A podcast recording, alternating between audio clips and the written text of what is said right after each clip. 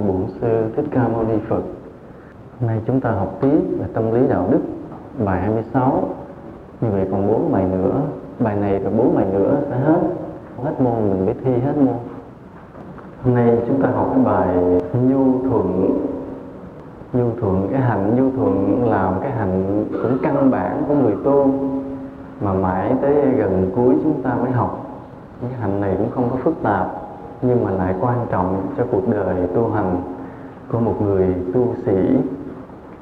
Nhu thuận cái nghĩa đơn giản của nó có nghĩa là vâng lời.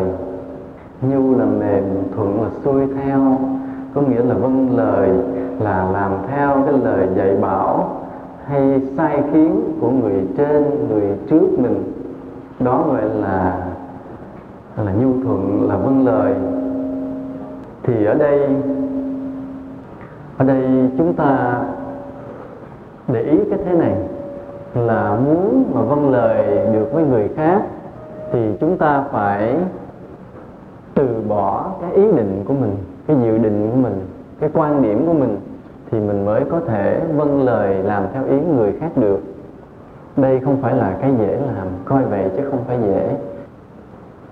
Ví dụ như là nó như đến cái giờ mình phải làm cái việc cá nhân của mình. Như là tới giờ rồi mình phải đi tắm. Mình sắp xếp quần áo khăn rồi mình đi vào. Chợt một cái người huynh đệ của mình ví dụ người sư huynh cái ông gọi giật ngược mình lại ông kêu đi làm chuyện khác cho ông.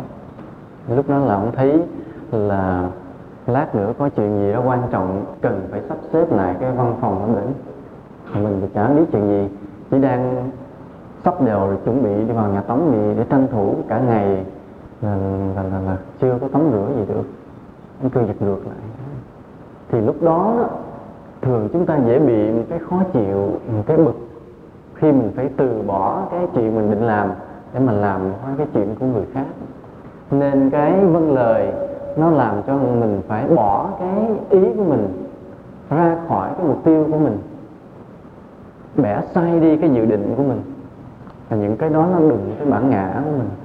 Nên thường để vâng lời của người khác chúng ta cũng phải chịu một cái thiệt thòi à, một cái mất mát mà nó đụng luôn tới bản ngã không phải là cái dễ vâng lời. Ở ngoài xã hội trong những tổ chức tổ chức nào cũng cần cái sự tuân phục của người dưới đối với người trên thì tổ chức đó mới mạnh mẽ vững chắc được. Ví dụ như là trong quân đội quân đội là nơi mà kêu gọi cái kỷ luật ghê gớm nhất, nói kỷ luật là sức mạnh của quân đội. Hay là trong đó người ta tập cho người lính là phải toàn tâm, toàn ý, không có điều kiện mà vâng lời cấp trên, không cần giải thích, không cần biết lý do, kêu gì là cứ làm đấy không có thắc mắc. Mà nếu mà không làm theo thì cái người lính có thể bị nhiều cái hình phạt nặng tới nhẹ như thế nào đó, rất mà cũng phải rất là thiệt hại còn lúc mà đang chiến đấu ở ngoài chiến trường mà nếu cái người lính mà không có vâng lời người chỉ huy, là người chỉ huy có quyền bắn bỏ liền. Cái là cái yêu cầu về cái kỷ luật, yêu cầu về cái sự tuân phục trong quân đội nó rất là gây gắt. Mà chính nhờ như vậy, nhờ có cái sự vâng lời, cái tuân phục của người dưới đối với người trên như vậy, mà quân đội có sức mạnh. Ở một số tổ chức khác ở ngoài đời cũng vậy họ cũng đòi hỏi cái kỷ luật, cái sự tuân phục của người dưới đối với người trên. Mà nếu người dưới không có vâng lời hoặc là, gọi là không tuân phục, thì người dưới phải chịu một cái sự trừng phạt nào đó. Mà cái sự trừng phạt đó, nó không có dễ chịu, không có dễ chịu. Rất là gay gắt, không có đơn giản. Cái sự trừng phạt đó, nó làm thiệt hại thật sự đối với cái cuộc sống của cái cái người mà bị trừng phạt, hoặc là họ bị là mất, giảm bớt tiền lương, họ bị cách chức, hoặc là họ bị đuổi việc, họ bị rêu rao làm mất danh dự, vân vân như thế nào đó. Nghĩa là nói chung cái sự trừng phạt nó đem lại một cái thiệt hại thật sự cho cái người bị trừng phạt chứ không có đơn giản. Vì vậy, người ta phải sợ cái kỷ luật và phải tuân phục cái kỷ luật đó. Đó là cái người thế gian. Nhưng khi vào trong đạo Phật thì chúng ta thấy là đạo Phật không hề có một cái kỷ luật để áp dụng đối với người tu sĩ. Đây là chỗ chỗ hở của đạo Phật, một cái hở rất là lớn. Vì vậy mà tại sao người ta vẫn thường nói đạo Phật dễ dãi và lỏng lẻo trên khía cạnh tổ chức so với các tôn giáo khác, các tổ chức khác là vậy. Chúng ta thấy bây giờ, ví dụ như có một người tăng sĩ làm chuyện gì sai quấy, thì giáo hội không có biện pháp để xử lý, không có biện pháp, không có cái kỷ luật, không có một sự trừng phạt thật sự.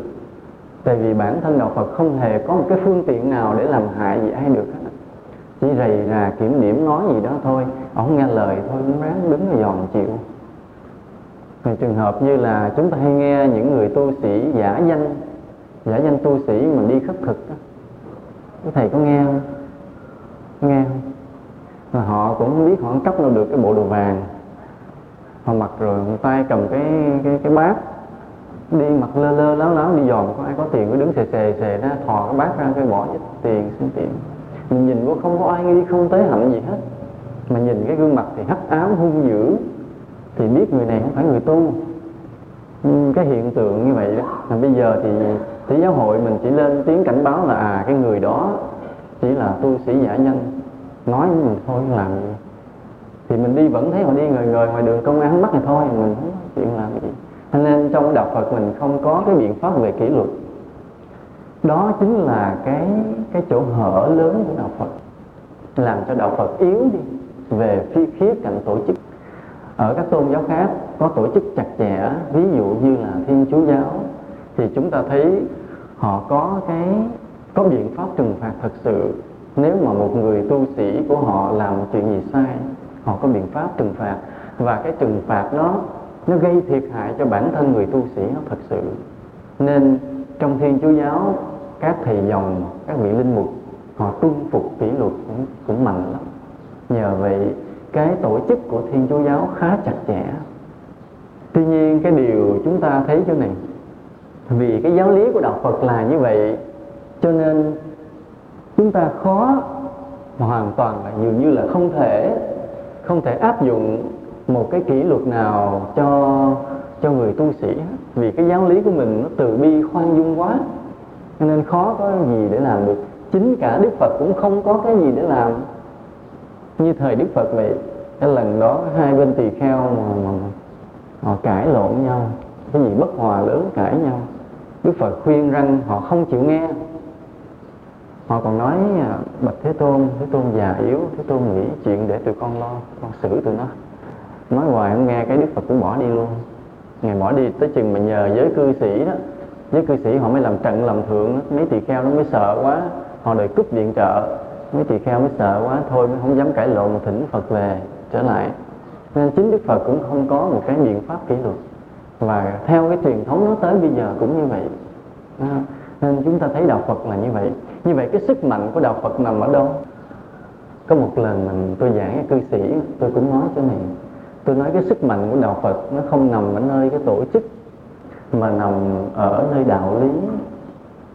Nên vào cái thời đại nào mà có những bậc chân sư xuất hiện phát triển được đạo lý một cách nghĩa là vững chắc, sâu sắc, thuyết phục và làm cho mọi người họ bị cuốn hút, họ tăng thêm đạo tâm, hướng về đạo, làm nhiều việc từ thiện, thực hành sự tu tập nghiêm túc rồi làm cho càng lúc càng nhiều người quần chúng đến với đạo Phật. Thì đó là thời đại đạo Phật hưng thịnh và hưng thịnh bằng đạo lý. Còn vào cái thời đại mà không có một vị chân sư có đạo lý, thì đạo Phật từ từ suy thoái liền. Chứ còn cái tổ chức của đạo Phật không đủ sức để giữ cho đạo Phật nên là tồn tại hoặc là phát triển như là các tôn giáo khác. Các tôn giáo khác mà họ không cần đạo lý lắm chỉ bao nhiêu đó thôi. Nhưng mà họ tổ chức chặt chẽ thì vẫn làm cho tôn giáo họ tồn tại và bành trướng được. Đây là cái điểm khác nhau giữa đạo Phật và các tôn giáo khác hay các tổ chức khác. Ở đây thì nói lên điều này là chúng ta cũng thấy bổn phận của mình trên hai vấn đề. Thứ nhất là dĩ nhiên nói cái mục đích chung đó, tất cả chúng ta đều phải có cái bổn phận làm cho đạo Phật được hưng thịnh, đúng không? Có ai đi tu mà không nghĩ chuyện đó không? Chúng ta phải làm cho đạo Phật được hưng thịnh, phải không? Đó là lý tưởng của người tu sĩ. Nhưng mà thứ nhất là đạo Phật cần đạo lý mới có thể hưng thịnh được, thì ai cho đạo Phật cái đạo lý đó? Ai cho? Từng người từng người trong chúng ta. Tất cả chúng ta đều có cái bổn phận là làm sao cho đạo lý của đạo Phật được phát triển sâu sắc vững chắc à, và sâu rộng cùng khắp hết. Thì đó là cái cách mà làm cho đạo Phật thêm sức mạnh để hưng thịnh. Đó là cái thứ nhất. Tất cả chúng ta phải tu thế nào học thế nào để làm cho cái đạo lý của Phật giáo được phát triển. Cái thứ hai là chúng ta phải làm thế nào để lấp vào cái lỗ hổng về kỷ luật trong đạo Phật. Cái lỗ hổng đó là gì? Vừa mới nói, sự tuân phục. Ở các nơi khác họ đòi hỏi, họ kiềm chế và kiểm soát cái sự tuân phục bởi cái kỷ luật và sự trừng phạt ở phía sau. Đạo Phật chúng ta không có sự trừng phạt. Thì ở đây đòi hỏi từng người tu sĩ chúng ta phải tự giác, tự nguyện tuân phục vâng lời người trên, người trước của mình. Chúng ta phải tự mình lấp đầy cái lỗ hổng đó của đạo Phật, thì như vậy đạo Phật sẽ vững chắc. Còn nếu mà vì không có một biện pháp kỷ luật nào hết, rồi chúng ta cũng không cần phải vâng lời, thì tự nhiên đạo Phật sẽ yếu dần yếu dần đi. Nên đây là cái một nhược điểm lớn của đạo Phật. Và để lấp đầy điều đó là tự nguyện tự giác chúng ta phải làm. Cái gì mà thuộc về đạo đức thì cái đó phải có tính tự giác. Nếu không có tự giác thì không được gọi là đạo đức. Cho nên cái đạo đức nó khác với kỷ luật.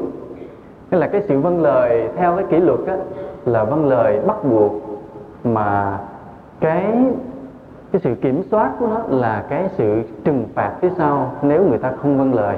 Đó gọi là kỷ luật bắt buộc. Còn cái gọi là đạo đức cũng nơi cái sự vâng lời mà gọi là đạo đức, thì nó là nó là tự nguyện, tự giác.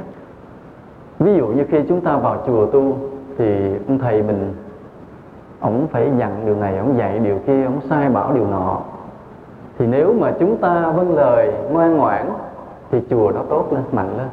Còn nếu ông thầy ông sai chuyện gì, cái mình cứ ọ ẹ, tránh né, cự nữ cằn nhằn, rồi né né, tránh tránh, thì chùa đó từ từ yếu lại nên ở đây là từng người chúng ta phải tự giác tập cái hạnh vâng lời để làm cho đạo Phật mạnh lại. Từng cái chùa mạnh tức là toàn thể đạo Phật mạnh.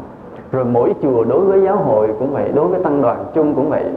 Nếu mỗi chùa cứ khép mình trong cái quy chế của giáo hội um, cố gắng hòa chung tự giác mình làm đúng theo cái quy chế giáo hội thì tự nhiên giáo hội cũng mạnh lên Phật giáo cũng mạnh lên chung luôn đó, nên ở đây cái cái đạo đức của chúng ta là cái tự giác mà thực hiện cái hạnh vâng lời.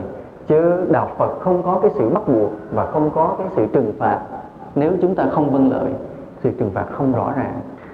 Ở đây là như nãy chúng ta nói cái sự vâng lời người trên người trước của mình là nhiều khi cũng làm cho chúng ta khó chịu vì mình phải từ bỏ cái ý muốn của mình cái dự định của mình nó đụng tới bản ngã.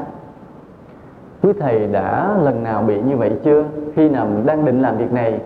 Tự nhiên ông thầy mình ông sư huynh mình kêu giật ngược đi làm chuyện khác. Có thấy khó chịu không? Có không? Có không? Có hơi nhiều. Đó là người có kinh nghiệm và có thành thật.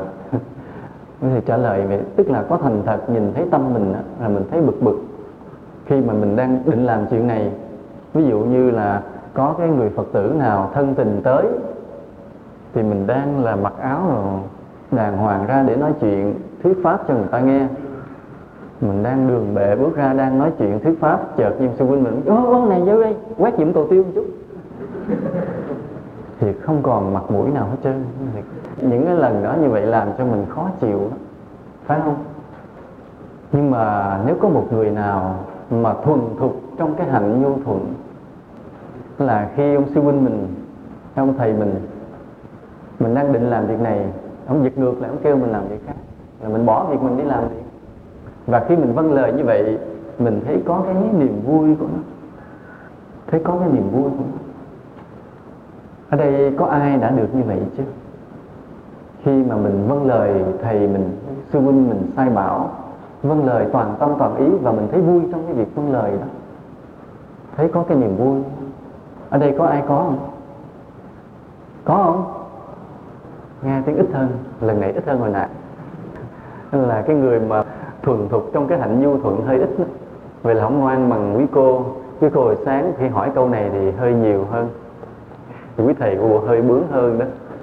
Nên um, mình ráng ở đây thế này nè, chúng ta thấy cái người mà thực sự làm được cái hạnh nhu thuận một cách toàn tâm toàn ý, tâm mình xuất hiện niềm vui liền. Mà khó làm được lắm. Ví dụ bây giờ cái ông thầy mình, ông kêu mình leo nóc nhà cái mình bắt cái thằng leo leo. Leo lên vừa xong chưa làm nó tuột xuống. Lần lượt leo leo, thang xuống, ông nói, nhảy xuống giếng nó leo xuống giếng bắt đầu tuột tuột tuột thang giếng ngồi dưới chờ chút đang nằm mình chỉ cứ chờ chờ biết chưa định nào leo leo leo lên leo lên leo lên. Xách giỏ đi chợ dùng mình xách giỏ vừa ra tới cổng, giật được. Ấy khoan khoan vô đi làm này. Có ai làm được vậy chưa? Thì cứ vui vẻ làm. Thôi có ai làm được vậy chưa? Ai mà cái là không sai đâu, làm đó không cần biết. Không cần biết làm gì, cứ làm. Cái hạnh giống như robot như người máy cái người nào mà có thể thực hiện được cái hạnh tu, gọi là robot hạnh, là người đó tu mức độ rất là khá không có cái ý của mình trong cái việc đó. Ông thầy mình, bạn mình kêu gì cứ làm cái đó. Gọi là robot hạnh. Mình tu để phấn đấu để đạt được cái điều đó. Nhưng mà sự thật thì mình chỉ robot được hai, ba lần thôi. Chứ bước ra tới kêu đi chợ, mình dứt ngược vô lại là lần này là hết robot rồi. Hầm hầm liền. Hỏi sao? Muốn gì? Nhưng mà hành hạ đầy đọa tôi dữ vậy. Đó.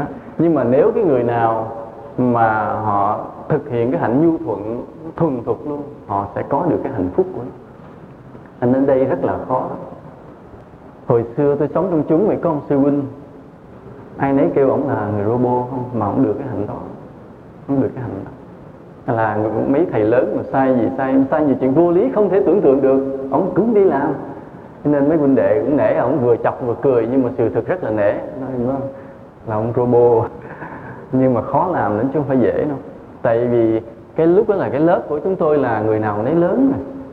Mới làm vô, người nào nấy tuổi đời cũng lớn mà tuổi đạo thì cũng tương đối vững. Nên biết nhận định hết. Mấy ông thầy lớn, mấy ông sư huynh lớn và ông sai bảo chuyện này chuyện kia là mình đều có cái nhận định phê phán. Nhiều khi thấy một ông phê, làm lơ lơ tức cười thấy mồ. Như tôi vậy, hồi đó tôi cũng không có được cái hạnh nhu thuận, mình vừa sức khỏe kém nữa. Nên à, một cái ông sư huynh lớn của tôi, ông có hay kêu chúng dời mấy cái chậu hoa, chậu đồ vậy nên ai mà đến gần đó công lại kêu về chỗ này qua, mai mốt kêu về qua bên nọ. Không có dời đi dời lại hoài. Nên biết cái tật ổng mà, hễ muốn sai cái mấy thầy lẫn ở trên, trốn trốn trốn hết. Mà ai không biết, ai mới tới đó, thấy nhiệt tình thì ổng sai, nó bưng qua bưng lại chết luôn. Mà lúc đó tôi tỉnh đó tôi đứng ra nói chuyện với ổng cái ông nhờ mọi người khiêng tôi có đứng tôi cười cười, tôi nói tôi không, nhúng tay vô. Rồi đó tôi cũng hơi bướng mà cũng là mình vừa hòa nhã nhưng mà vừa bướng để chứng tỏ một cái không có đồng lòng, không bằng lòng, không đồng quan điểm với một chuyện mà cứ cứ cứ, cứ, cứ, trưng bày qua cái kiển hoài. Đó cũng là cái dở của tôi nó không có nhu thuận được mà cũng là do sức khỏe kém. Nói là biện minh cho sự thật đó là vậy đó. Nên ở đây mà tại sao khi chúng ta mà nhu thuận được thì chúng ta có cái niềm vui? Ai biết được điều này? Ở đây tại quý thầy cũng chưa có kinh nghiệm nhiều trong cái hành nhu thuận. Nên uh, khi mình vâng lời mà mình chưa có thấy vui còn bực bực trong bụng còn cằn nhằn cự nữ đó ừ, tới giờ đã đi tắm rồi kêu làm chuyện này. Nhưng mà nếu cái người nào mà nhu thuận được thì thấy niềm vui. Tại sao khi nhu thuận được chúng ta có niềm vui? Nhu Phật nhu thuận được mình có niềm vui là vì tâm mình đã bình không còn bất bình chuyện gì nữa? Đó là tâm được an an định cũng hay. Có ai bổ sung gì thêm không? Coi người này có nhu thuận không? Mô phật thầy theo con thì à, diễn mình là có được niềm vui là ở nơi sự như hồ đó, từ trong cái thân tâm của mình nó tìm được một cái cái gì đó đó như có thể gọi là cái ngã được. Cái tâm mình nó được à, vui ở nơi cái chỗ. Thầy nói đúng rồi đó. Cái đỉnh cao của đạo phật là gì? Ủa thì trí tuệ quá vậy ta. Đúng rồi đó cái đỉnh cao là vô ngã. Mà cái vô ngã này đó, chúng ta còn gọi là là gì? Thật sự tuyệt đối vô ngã thì đây cũng là niết bàn tuyệt đối luôn. Đây là đại giải thoát, đại an lạc. Thể mà chúng ta đạt được vô ngã thì chúng ta đạt được cái đại an lạc này, cái vô tận an lạc, cái tuyệt đối an lạc này. mà cái an lạc này mình đừng có tưởng là nó không không. Đừng tưởng cái an lạc mà trong cái vô ngã này là cái không không hư vô không có đâu. Nó là một cái niềm vui lớn thật sự tuyệt đối mênh mông. Nó khác với những cảm giác vui sao động theo cái niềm vui của thế gian. À, ví dụ như khi chúng ta được người khác khen ví dụ như ờ, hôm nào đó khi mình đi đâu cái tự nhiên mình nghe sau lưng mình có người phật tử họ thầm thì ông thầy đó đẹp trai quá. Không ngờ là họ khen ông thầy khác mình cứ tưởng khen mình là mình cái cảm giác sung sướng nó ba ngày nó chưa tắt. Thì cái cảm giác sung sướng đó đó cái niềm vui đó nó gọi là thế gian là vì sao? Cảm giác nó động nó sao động và nó lệ thuộc vào cái điều kiện bên ngoài do người ta khen mới có. Còn ở cái trong thiền định, trong thiền định dù được một phần vô ngã thôi, được vô ngã tới đâu nó làm chúng ta hạnh phúc tới đó. Mà cái hạnh phúc đó nó không có lệ thuộc vào cái cái cái lời khen hay điều kiện bên ngoài. Tự nó có nó có mà như không có bởi vì nó không có sao động cái khó của cái thọ ấm là như vậy đó thường là cái khổ vui của chúng ta là do cảm giác nơi thọ ấm nó phát sinh. Mà cảm giác của thọ ấm thì nó làm sao động. Nên một bậc trí tuệ và một bậc giải thoát, họ phân biệt hai cái niềm hạnh phúc này rõ. Cái hạnh phúc của thế gian, của thọ ấm nó giấy động thì nó sao động. Bất an và cuối cùng là đau khổ. Nên Phật nói thọ thì khổ là như vậy. Bậc trí tuệ họ thấy điều đó. Còn ở trong thiền định không có gì hết vậy mà trong đó cái niềm an lạc, cái hạnh phúc nó rất là mạnh, rất là lớn. Hai cái này, hai cái hạnh phúc, cái hạnh phúc của thọ ấm khởi lên và cái hạnh phúc của thiền định do đạt được cái vô ngã, nó khác nhau, mặc dù cùng là hạnh phúc. Chứ chúng ta đừng tưởng thiền định lặng lẽ, hư vô là không có gì hết nha. Cái hạnh phúc lớn, và ở đây cũng vậy. Khi chúng ta nhu thuận là chúng ta được một phần của vô ngã rồi đó. Do đó nó cũng được một cái, một phần của cái niềm an lạc này nên đây là chúng ta lý luận để chúng ta thấy chứ sự thật là phải thực hành mới thấy. Như là khi chúng ta sống trong đại chúng, sống với thầy tổ, với huynh đệ của mình, mà mình mà mình vâng lời một cách toàn tâm toàn ý, không có làm gì theo ý mình, ai muốn gì mình làm cái đó, luôn luôn vâng lời. Chúng ta có được cái niềm vui niềm vui thật sự của đời sống tu hành. Chưa cần nói cái gì sâu xa, chưa cần nói giải thoát gì nhiều, chưa cần là học được bằng cấp lớn lên làm giảng sư, làm trụ trì gì hết, không cần. Hết chỉ vâng lời thôi, đời, cuộc đời chúng ta đã có niềm vui rồi. Mà đây là điều phải thực hành mới có. Nên quý thầy cố gắng thực hành để tự mình có niềm vui. Mà lần sau tôi có hỏi thì dạ có nhiều nhiều một chút. Vì này còn ít quá. Người xuất gia bước đầu vào đạo phải triệt để thực hành cái hạnh nhu thuận để làm cái nền tảng lâu dài về sau. Vì vì vì hai điều. Thứ nhất á, là chúng ta phá được cái chấp ngã diệt được cái kiêu mạng cái vô ngã thực sự đó là phải do công phu thiền định nhiều năm nhiều kiếp mới đạt được. Chúng ta dù có được định cũng chưa được vô ngã đâu mà phải nhiều năm nhiều kiếp mà mới có thể bứng được hoàn toàn cái gốc chấp ngã đi. Nhưng mà đó là do thiền định còn nhiều cái hạnh khác để hỗ trợ cho cái phá chấp ngã. Trong đó có một cái là hạnh nhu thuận. Mà hạnh nhu thuận nó quan trọng đối với người xuất gia, nhất là ở xuất gia buổi ban đầu. Nếu mà chúng ta không thực hiện được cái hạnh nhu thuận vâng lời, thì chúng ta sẽ không thực hiện được một cái hạnh gì khác nữa. Nên nó là cái nền tảng vừa là phá chấp ngã, vừa vừa là mở đường để cho vô số các công hạnh khác điều tốt đẹp khác đến với chúng ta. Chúng ta ví dụ thế này, như ông thầy mình, khi ông thấy mình hay nóng, ông mới nói thế này, nói con đừng có nóng nữa. Con hãy ráng nhẫn nhục, chịu đựng cái điều mà khó nhẫn. Hãy sống hòa thuận với huynh đệ. Cái điều ông thầy dạy đúng hay sai?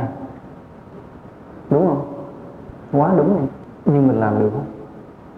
Mình không làm được là vì điểm này là mình không có thói quen vâng lời.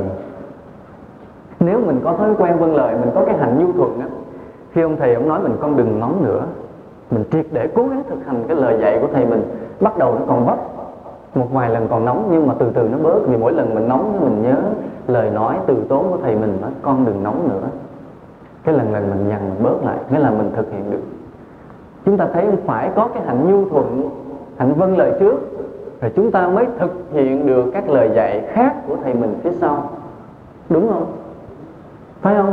Chứ nếu mình có thói quen không vâng lời, ông thầy ông nói con đừng nóng nữa, mình không nói kệ ông, mình quên liền. Không nhớ, không ghi tâm, không để vào lòng cái lời ông thầy ông dặn. Thế là mình không có sửa, không bỏ cái tánh nóng của mình. Còn nếu mình là người học trò ngoan, từ buổi đầu đã có cái hạnh nhu thuận rất tốt, nên ông thầy ông nói một câu ngắn thôi là mình đã ghi xương cắt cốt suốt đời để mình thực hiện. Ông thầy cũng nói câu nhẹ nhàng, vậy mà mình nhớ mãi giữ gìn để thực hiện. Từng giờ từng phút ráng giữ lời của thầy để làm. Thì như vậy là cái hành lành khác nó mở ra cho mình.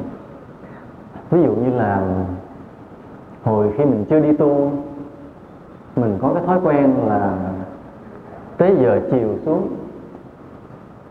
bỏ một nắm kẹo trong túi đi lơ thơ lững thững ngoài bờ ruộng vừa ăn kẹo vừa ngâm thơ. Ngâm thơ gì thì chưa biết thôi chưa nói tại cũng chưa ai nghe được. Có mấy con cốc nó nghe thì mình không biết nó nói thơ gì. Nhưng mà vô chùa cái từ từ sao thói quen nó nó, nó sống lại. Cái chiều bắt đầu mình cũng lén lén nó đâu vô nhà bếp hốt đại nóng gì bỏ túi. Đi ra vừa nhai rồi đi lớp chắp tay hay sao đít lơ thơ lững thững dòm cờ dòm trăng ngâm thơ. Cái ông thầy ông thấy coi bộ không được. Đệ tử mình bộ đón đồ nó hơi mát rồi cái kêu vô nói, con đừng có làm như vậy nữa, vì người tu thời gian không có nhiều. Thời giờ đó con phải để làm chuyện khác để tăng tiến được đạo tâm tăng thêm được giáo lý. Chứ đừng có lơ thơ lẩn thẩn, thầy thấy con đi dòm trời dòm căng miệng lãm nhảm cái gì, giống như ai nhập quá. Thôi con đừng có làm vậy nữa. Thì lúc đó mà nếu mình có cái hạnh vâng lời thì mình nghe lời mình bỏ luôn, phải không? Vì mình có cái tính vâng lời còn nếu lúc đó mình không có tính vâng lời cái mình thấy khó chịu. Rồi mình muốn rảnh rảnh trời có trăng rồi đi dạo ngoài đồng rồi không thơ lãm nhảm là cho vui. Ở đây có ai có tật đó không? Chắc hy vọng là không ha. Hy vọng là không. Đó, mà nhiều cái này trong cuộc sống đạo vậy nhiều cái tánh xấu mà thầy bảo chúng ta phải bỏ mình phải bỏ vì mình vâng lời. Nhiều cái tốt mình chưa có thầy bảo mình phải có mình ráng mình huân tập cho có. Đó là hạnh vâng lời nên khi vâng lời thầy mình thì mình được vô số những điều lợi ích về sau đó. Ví dụ lớn lên một chút ông thầy mình ông thấy mình là sáng dạ à, tốt nên ông bắt đầu xin để cho mình đi học. Mình đi học trường này rồi ông dặn là khi con đi học con phải ráng siêng đừng có để phụ cái công lao sự hy vọng của thầy. Thế là do mình vâng lời thầy mình tại từ nhỏ mình đã vâng lời rồi thế là vô trường học không dám chỉnh mãn là vào trường cơ bản là không dám chỉnh mãn lúc nào cũng ráng siêng để học cho được nhiều, học cho được giỏi mà làm vui thì mình đó, nhờ vậy mà mình học giỏi vì vâng lời. Rồi hôm về thăm thầy cái thầy ông dặn thêm, ông nói con học mà không có tu giống như tủ đựng sách cho nên con phải ráng tu. Chiều sáng rồi đó, kiếm chỗ ngồi thiền hoặc niệm phật hoặc theo dõi hơi thở. Thế mình thương thầy, mình kính thầy, mình nghe lời thầy thế là trở về trường học, nhưng mà sáng tối lúc nào cũng ráng, siêng năng không bỏ buổi ngồi thiền nào hết. Nên vừa tu vừa học đều đặn. Thì chính nhờ cái vâng lời thầy mình mà mình thực hiện được những điều đó. Và cái lợi là ai lợi? Mình lợi, phải không? Thế là bao nhiêu công đức lành cứ mở ra mở ra như vậy là do cái lời dạy chính đáng của thầy và do cái hạnh nhu thuận vâng lời của mình. Lớn lên, chút nữa tốt nghiệp rồi về trường về chùa lại thầy sai mình làm chuyện này thầy sai mình làm chuyện kia trong đạo. Khi thì thầy đi kêu mình đi dạy cho người này khi thì kêu mình đi qua bố thí cho người kia. Cái là chuyện gì mình cũng vâng lời mình làm hết mình không có khó chịu. Thì rõ ràng là chúng ta cứ mở ra dần mở ra dần những cái cái, cái, cái, công đức cho mình cho cuộc đời tu hành của mình. Nên cái hạnh nhu thuận như vậy. Còn thầy mỗi lần sai mình ông sai, bây giờ thấy bên kia nghèo quá, con đem ít gạo chùa qua bển cho họ đi con. Cái mùi nhăn nhăn, thầy ơi, hơi đâu một chuyện tào lao, nghèo kệ họ, chùa hết gạo, cho hết ít mất mát. Con đi xin phật tử kỳ, thấy mộ cái cự nữ, cái ông thầy ông thấy mình cự thôi, không sai. Ông có buồn buồn buồn. Cái mai mốt mình đi vắng, cái ông kêu người khác đi làm chuyện đó. Rồi dần dần ông không có sai nữa. Ông thấy thằng này khó dạy, khó sai quá. Thôi kêu người khác làm. Thì như vậy thế là từ từ công đức mình bị tổn giảm. Rồi ông không dám nhờ mình nữa. Tại trong đạo mình, thầy tổ ông cũng không có ra la thầy nhiều, vì đạo phật cũng không có kỷ luật bắt buộc ai có vâng lời cho nên hư mình ráng chịu. Nên lúc đó ông mới sai người khác, còn mình thì ông từ từ không dám nhờ nữa. Và khi ông không dám nhờ nữa thì công đức mình tăng hay giảm? Giảm lần lần. Giảm ít thì không sao, chứ giảm nhiều quá thì chuyện gì xảy ra? Chuyện gì xảy ra? Có cái gì già già đó, cái gì già già đó, kéo đi đó. Trẻ mới sợ hả? Nên chúng ta giữ được cái lập trường tu hành, giữ được cái đầu tròn áo vuông này, nên nhớ là nhờ công đức, chứ không phải là nhờ tài, nhờ tướng đâu, nhờ công đức. Nên mình cố gắng tạo được nhiều công đức trong đạo, nhờ cái phước đó mà mình được làm tăng suốt đời qua kiếp này đến kiếp khác còn lúc nào đó mình quên, làm những điều tổn phước dần dần thì sẽ mất phước làm tăng. Mà khi phước làm tăng nó hết rồi, tự nhiên tâm nó động lên vì chuyện gì đó khiến mình quyết định là không tu nữa, hoàn tụ người bên ngoài thì thấy vô lý lắm tại sao ông đang tu tốt như vậy? Tướng hảo, hạnh tốt, mà mà sao tự nhiên ông bỏ ra hoàn tục? Tại sao quyết định kỳ lạ? Bên ngoài họ không hiểu, nhưng mà họ đâu có hiểu cái nhân quả là phước mình lúc đó hết cho nên mình có cái quyết định kỳ cục như vậy. Nên đó, chúng ta giữ vững sự tu hành hay là thối chí đều do phước. Nên cái mà không vâng lời thì mình cũng là một trong những nguyên nhân làm cho chúng ta tổn phước nguy hiểm. Do đó cái hạnh vâng lời rất là quan trọng. Thêm một điều nữa thế này là chúng ta có cái tật thế này là khi ông thầy mình ổng sai mình chuyện gì đó cái mình hay, hay, hay phê bình hay nhận xét cái lời sai cái lời dạy của ông chứ mình không có hoàn toàn nhu thuận vâng lời. Ví dụ như hôm đó cái ông nói thôi bây giờ cái dãy cỏ nó không bứng rồi nó không trồng cái cây gì? Mình không nói ra miệng nhưng nó trong bụng thầy thiệt tình cây để nó được rồi bứng nhờ đi chi không biết nữa chỗ nó cũng đẹp, mắt thầy sao? Thấy đẹp ghê cũng bước dời đi. Đó là mình có cái ý của mình ở trong đó. Mặc dù là cũng cầm cuốc, cầm đồ ra đi bứng vậy nhưng mà trong bụng có cái phê bình lại trong có nhận xét. Nên là không hoàn toàn tuân phục một cách vô điều kiện cái sự sai bảo của thầy mình, mà trong đó có cái kháng cự, đưa cái ý mình vô trọng. Tuy là chưa đến nỗi nói ra, còn nói ra thuộc lại bệnh nặng rồi. Đây chưa nói ra mà trong đã có cái đó rồi ở đây ai có cái bệnh nói dơ tay lên? Cười cười, không ai dơ mùa tốt. Không thiệt sự dơ lại, dơ tay lại. Hay thú tội trước bình minh. Ai bị cái đó? Có không? Rồi có trường hợp ông thầy, đó là lời sai bảo. Rồi có trường hợp ông thầy ông dạy mình một đạo lý. Vậy mà mình cũng ráng cãi trong bụng. Ví dụ như ông thầy ông nói, em, thôi con ráng à, con ráng niệm phật, chứ học hoài và làm phước ngoài, coi chứ cũng bằng cái tu cố ráng niệm phật. Không nói ra chứ nói trời ông già cổ lỗ sĩ thời buổi này còn bắt niệm phật. Giờ người ta tu thiền kiếm tánh thành phật không rồi còn bắt niệm phật. Đó. thì nghĩa là mình ngay cả đạo lý mà nhiều khi ông thầy ông, ông dạy mình còn cãi vẫn thầm thầm trong bụng. Hoặc là nhiều khi ông thầy ông dạy mình cái đạo lý nói um, con phải quán thế gian này là vô thường mọi chuyện trên đời thay đổi không có gì chắc thật. Ráng về mà tu nghe con. Ông thầy ông nói dễ thương mà nói trong bụng. Vô thường cái nỗi gì không biết nữa. Cứ um, thấy đời nó đẹp thấy mồ karaoke hát hay thấy mồ đấy mà vô thường nghĩa là mình hay có những cái phản kháng ngầm ngầm ở trong bụng mình đối với lời dạy hoặc là sự sai bảo của thầy mình là có cái sự phê phán lại nhận xét lại. Mà những cái nhận định nó có đúng không? Đúng không? Nó chưa có đúng. Mà tại sao nó chưa đúng? Tại sao là tôi nói chưa thôi chứ tôi không nói không? Tôi không có nói là không đúng mà tôi nói là chưa đúng. Tại sao cái lời, cái việc mà mình nhận xét, phê phán cái lời sai bảo, lời dạy bảo của thầy mình nó chưa có đúng, chưa chính xác là vì lý do gì? Ai biết? Một phần bạch thầy theo con nghĩ, tại vì mà thầy là dạy mình mình hay có phê phán là là tại bên trong mình truyền tải một cái cái ngã và cái kinh nghiệm của mình cũng chưa có hoàn thành. Không tôi nói là tại sao cái sự nhận xét phê phán của mình đối với lời dạy của thầy mình nó chưa chính xác? Tại sao chưa chính xác? Nhưng mà thầy chưa chính xác là tại vì theo con nghĩ thì à, sự hiểu biết của mình chưa có sâu chưa có nhiều thực nghiệm chưa hiểu được ý thầy ừ, cảm ơn. Có ai có ý kiến gì khác? Thì sự nhận xét của mình chưa chính xác theo con nghĩ là cái sự yêu mượn của mình chưa có.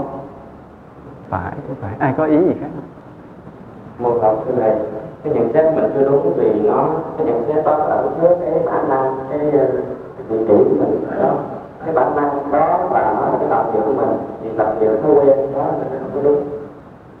Thì nó gần tới Ờ, sự thật là thế này, vì mình tu chưa có nhiều, nên ngã chấp mình còn còn lớn. Mà cái ngã chấp thì nó nó chặn cái trí tuệ lại, cho nên mình nhìn vấn đề không có sáng. Chứ còn khi lớn lên một chút đó, mình tu hành nhiều rồi, mình học nhiều và tu nhiều, qua nhiều cái công hạnh, qua nhiều công phu thiền định, ngã chấp mình nhẹ rồi mình nhìn vấn đề mới đúng hơn. Còn bây giờ mới tu đừng có bày đặt le te mà phê bình thầy mình thầy dạy chịu khó toàn tâm, toàn ý mà nghe. Đừng có lẩm nhẩm trong bụng mà nghĩ thế này chống đối thế kia, nhận xét thế nọ, không có chính xác. Nên giai đoạn đầu, ít ra là cho tới bây giờ, cho tới thời điểm ngày hôm nay, quý thầy cứ tiếp tục vâng lời lời dạy của thầy, của bạn mình, chắc ăn. Vì mình biết rằng cái ngã chấp mình còn nặng, nên sự nhận xét chưa có chính xác. Ví dụ như cái câu trả lời hồi nãy chưa đúng là chưa hoàn toàn đúng. Nhớ cái ngã chấp qua nhiều năm tháng nó mài mòn rồi thì mình mới sáng lên, nhìn vấn đề rõ hơn. Còn bây giờ chưa có được gì hết, nên khoan. Ngay cả người thế gian bước đầu dạy con cũng phải tập cho chúng cái hạnh vâng lời trước. Đây là cái bài học dạy con ban đầu của các bậc cha mẹ. Nên các bậc cha mẹ nào mà lúc con còn nhỏ chưa dạy cho chúng cái hạnh vâng lời thì cuộc đời của đứa bé đó vất đi. Tôi nói một cách nghiêm chỉnh rất nhiều trường hợp, nhiều gia đình tôi quan sát. Đứa nhỏ, nhiều đứa, nó có cái dễ bảo nhưng có đứa khó bảo. Mà những cái đứa khó bảo, mình không có chiết phục nó ngay buổi đầu, thì lớn lên bỏ luôn. Ví dụ nói, con vô lấy cho ba cái ca con. Nó thằng vô. Cái thương con quá, cái thôi, tự mình bước tới lấy luôn. Không nói nữa. Thì nó hiểu được một điều gì qua cái việc đó. Nó hiểu rằng à không vâng lời, không sao. Phải không? Rồi ví dụ như có khách tới nhà, cái kêu ra chào bác đi con. Cái nó quay quay quay quay trốn mất. Không có ai la, ai rầy sau đó nữa. Thì mình cứ chống chế với cách là nó mắc cỡ đó anh. Nhưng mà sự thật mình để duy trì cái việc không vâng lời của nó, thì nó học thêm một bài học nữa. Cứ tiếp tục cãi, không có chuyện gì xảy ra hết. Nên khi lớn lên kêu nó đi học, nó giả bộ đi, nó không làm, nó không học. Vì nó không còn thói quen vâng lời nữa. Mà từ từ nó bắt mình vâng lời à phải giàu lên chút bắt bây giờ ba mua cho con chiếc xe phân khối lớn. Mình không nghe lời nó, cái đó nó con bỏ học à nó đặt đặt đi mua liền. Thì đó, thì tôi nói điều này là không phải tôi nói với thầy đâu, mà ngồi mà cứ nghe chi chăm chú không biết nữa. Nói mấy người dưới kia kìa. Mấy người mà tính bước vào đoạn đường, con đường đau khổ đó. Thì để ý cái điều này, rút cái kinh nghiệm là khi có con, phải dạy cho nó vâng lời một cách vô điều kiện từ nhỏ. Dù có khi phải trừng phạt nặng nề làm cho nó sợ hãi mà nó phải vâng lời, từ từ cho nó thành cái thói quen. Nghĩa là về sau mình không cần phải trừng phạt, phải nói nặng, chỉ liếc mắt nhìn một cái nó hiểu mình muốn làm cái gì, nó đi làm liền. Là lúc đó người đó cha mẹ biết dạy con. Có một lần tôi kể câu chuyện trong cái cái cái bài giảng về đạo Phật trong đời sống gia đình, về vấn đề dạy con. Tôi kể câu chuyện là tôi có một đứa Phật tử, con, biết đẻ đứa con gì, lì, dữ quá, không thể tưởng. Tôi nhìn mặt tôi hết hồn tôi nói, con mà không dạy nó nữa, sau này nó trùm du đảng cái xóm này. Con phải ráng dạy nó vâng lời. Cái nó kéo đứa con qua, nó nói, chào thầy đi con con nhỏ, con gái, nó không chào. La thì la, nó không chào. Bắt đầu lấy roi đánh đánh đau, nó đứng không chào không mẹ nó quất, nghĩa là mấy chục roi nó vẫn tiếp tục đứng lì, không chào. Cái thầy thấy sợ chứ?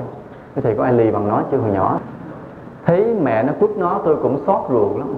Nhưng mà tôi biết cái vâng lời là cái quan trọng cho cuộc đời của nó. Tôi cứ tiếp tục ngồi yên cho mẹ nó đánh nó cho đến lúc mà nó không lì bằng mẹ nó nữa thì bắt đầu nó mới chịu cúi đầu xuống chào. Khi nó chào xong tôi khen tôi cho tiền liền. Và tôi nói con phải tiếp tục mà cứng rắn để bắt nó vâng lời cho thầy. Chứ nếu không là hư sau này già con sẽ khổ vì nó. Mà cũng may thì là nhờ mẹ nó nghe lời tôi. Quyết buộc nó phải vâng lời. Vài năm sau tôi trở lại cái chỗ nó nhìn thì thấy đứa bé mặt nó đổi khác liền. Do nó vâng lời mẹ nó cái cái mặt gương mặt đổi liền hiền trở xuống liền từ từ không còn thấy cái tướng mà trùng du đảng nên đây là cái quan trọng không phải là người tu không mà người đời cũng vậy. Nên đây là chỗ mà quý thầy phải biết. Nghe phải biết cái bắt đầu hồi hộp. Để sau này dạy cho phật tử. Dạy cho phật tử à ai mà muốn lập gia đình mình phải dặn là à quý phật tử phải nhớ mà dạy con cho vâng lời. Chứ không phải dạy quý thầy để làm gì đâu. Bây giờ chúng ta phải thực hành trong tâm mình á, thì cái khuynh hướng mà nhu thuận nó chưa nhiều mà cái nhiều khi cái khuynh hướng bướng bỉnh nó nhiều hơn. Nên mình phải có một cái công phu để từ từ mình vượt qua cái bướng bỉnh là bằng cái lời tâm nguyện trước. Là mỗi ngày mỗi đêm khi ngồi thiền khi lễ Phật mình tâm nguyện là xin Phật gia hộ cho con. Con được cái hạnh nhu thuận để con sống toàn tâm toàn ý theo thầy con theo huynh đệ của con. Nhờ cái lời nguyện như vậy huân tập mà từ từ cái cái bướng bỉnh chúng ta bớt lạnh. Chứ ngày hôm nay vừa học xong bài này, mình cũng chưa có thay đổi bao nhiêu đâu. Hoặc là một buổi tối mình cầu nguyện, ngày mai mình cũng chưa có thay đổi, chưa có nhu thuận được. Tối thì xin Phật gia hộ cho con nhu thuận được với thầy giáo thọ, thầy giám viện của con, thầy minh thiện con gì đó. Thầy thầy đức hoàng của con, nhưng mà miệng nói với sáng mai cái thầy đức hoàng nhờ cái gì, cái cự nữ liền. Từ mình không bướng bỉnh khi quý thầy sai mình điều gì dạy mình điều gì? Tự nhiên mình dễ làm dễ thực hiện hơn. Đó, đó là cái sức mạnh của cái lời nguyện. Giúp qua giúp cho mình vượt qua được cái khuynh hướng bướng bỉnh mà chỉ thích làm theo ý mình là như vậy. Thì đó là cái cái nhu thuận ở cấp 1 à, cái nhu thuận ở cấp 2 là gì? Là những lúc thầy mình vắng mặt mà mình vẫn cố gắng làm theo cái lời dạy của thầy mình. Đó là cái cái đạo đức cái nhu thuận đã tăng lên được cái cấp 2 trước đây là có thầy mình thì mình vâng lời mình ngoan hễ thầy mình vắng nghe là mình quậy. Nhưng mà bây giờ cái nhu thuận tiến lên một bước nữa là dù thầy mình có khi đi vắng năm bảy ngày cả tháng hai ba tháng thì mình vẫn làm cân nhắc để không làm điều gì trái với ý của thầy mình. Đó, đó là cái cái cấp 2 rồi từ từ chúng ta thấy là không phải luôn luôn là vị thầy mình hay sư huynh sư đệ mình có mặt mãi trong cuộc đời mình để mà nhắc nhở mình. Có những lúc chúng ta phải tự mình đi chung quanh không có người nhắc nhở nhiều nhắc gì hết thì mình phải những lúc đó, đó mình vẫn phải cân nhắc từng chút cái việc làm của mình xem xem có đúng với cái lời dạy trước kia của thầy mình hay không. Đây là điều khó. Vì lúc đó mình thấy mình lớn rồi có thể tự ý mình làm việc được rồi vậy và vẫn chịu khó cân nhắc lại xem xem mình làm có đúng lời thầy mình dạy hay không. Ví dụ như bản thân tôi, bây giờ thì tôi là trụ trì, là thầy, thì đâu có ai ràng buộc mình phải vâng lời nữa. Vậy mà bắt đầu mình phải tự ràng buộc mình. Khi tôi làm việc gì, tôi nghĩ việc này người khác có vui không khi tôi làm? Thấy người khác vui mới dám làm. Hoặc có khi phật tử cúng dường tôi một số tiền gì đó là tôi cũng muốn sắm sửa một cái gì đó trước khi sống thì tôi đều tự hỏi. Tôi dùng tâm tôi tôi quan sát tôi tự hỏi. Tôi hỏi rằng à khi tôi sống cái điều này thì những người thí chủ cúng dường cho tôi họ có vui hay không? À, tôi tôi tôi thầm tôi quan sát tôi chừng nào tôi cảm nhận được à nếu họ biết tôi sống điều này họ cũng hoan hỷ thì tôi mới dám làm. Chứ còn nếu mà tôi cảm nhận rằng họ không hoan hỷ là tôi dừng lại là tôi dừng lại, không dám làm. Mặc dù lúc đó không ai bắt buộc mình, người ta cúng dường tiền cho mình rồi là vào túi mình muốn làm gì làm. Nhưng mà cũng cân nhắc, cũng sợ, cũng dè dặt cái không có dám theo ý mình. Đó là cái mà dù không có ai trước mặt để kiểm soát, để nhắc nhở, thì chúng ta vẫn phải cố gắng mà mà nhu thuận, thực hiện cái hạnh nhu thuận. Rồi cái cái nhu thuận ở cấp 3 nữa là gì? Cái nhu thuận cấp 3 là cái mà công phu tu hành bí mật ở bên trong. Ví dụ bây giờ ông thầy ông thầy mình ông nói tới giờ rồi, con đi ngồi thiền niệm phật đi con. Mình cũng uể oải, chân vác bồ cái cái tòa cụ lên chánh điện, trải ra, ngồi, ngáp mấy cái này bắt đầu ngồi. Ngồi vòng qua vòng lại, không biết ông thầy có thấy à ông đi tới đi lui thôi, ráng ngồi nghiêm chỉnh. Ngồi đó cái, không biết chuyện gì, cái ngồi cái cho nó mau hết thì giờ cái ngồi hát thầm thầm trong bụng cái bài giọng cổ nào đó. Thì nó cũng không ai biết, ông thầy mình biết được nó còn kiểm soát, phải không? Lúc vắng mặt thầy mình làm cái chuyện gì đó, ông trở về, ông còn biết mình đã làm đúng hay không? Thế còn lúc mình tu thì đúng là chỉ có trời biết lúc mình có tu hay không. Lúc mà mình mà không chịu tu thì ông thầy ông cũng thua luôn. Ông chỉ thấy là sau khi mình ngồi thiền xong, gương mặt sao nó bơ phờ, nó mơ mộng, nó mênh mông, nó đâu kỳ quá. Không biết nó đắc cái đạo gì chưa? Mà nó mà ông đâu biết là trong suốt ngồi thiền ngồi toàn ca dòng cổ mơ mộng gì đó vì tôi cũng không thuộc dòng cổ lắm, có thầy đức hoàng, thầy biết bài nào tôi cũng không rành lắm. Thì đây là cái mà không ai kiểm soát được mình, thật sự không ai kiểm soát. Thì đây là chỗ mình còn phải vâng lời thầy mình nhiều hơn nữa. Thì lúc đó thầy dạy mình phải niệm phật, thì mình ngồi nghiêm chỉnh niệm phật, dù lúc đó không ai kiểm soát. Ông thầy mình ông không đi lãng vãng tới lui, ông coi chừng.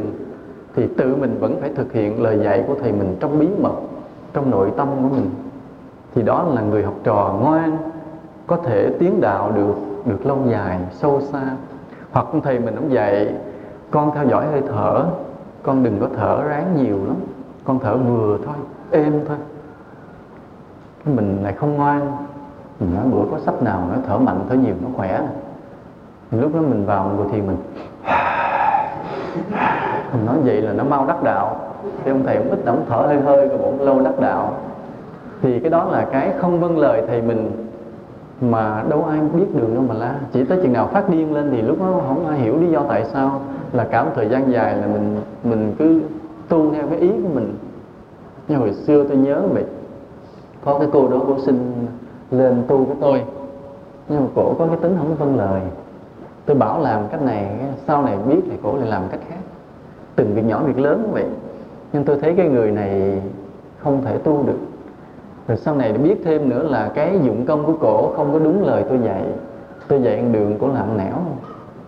Như ví dụ như tôi dạy công phu thiền định thế này, tới chừng hỏi ra, cái nói dạ nó con ngồi, con lắng nghe vạn hữu, lắng nghe tiếng suối reo mà. Tôi đâu có dạy của tôi nói vậy sai. Nên tôi biết cái người như vậy không thể tu được. Vì cái hạnh nhu thuận là cái cửa ngõ để mà mình tu bao nhiêu cái hạnh khác mà ngay bước đầu cái hạnh du thuận không có thì vô lượng cái hạnh khác không thể thực hiện. Cho nên tôi không cho cô ở nữa. Tôi gửi sang chùa khác để dạy cô. Mà tôi biết chùa đó cũng không dạy được đâu tại vì tôi nghiêm, tôi khó mà còn còn không dạy được.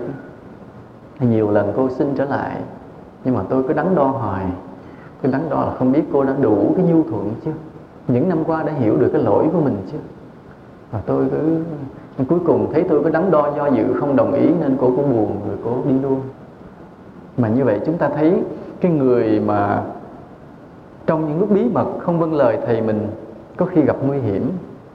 Một vài trường hợp nho nhỏ thì người đệ tử làm khác thầy mà thành công. Nhưng trường hợp nó hơi ít. Còn đa phần ông thầy đi trước, ông có kinh nghiệm trong việc tu hành nội tâm.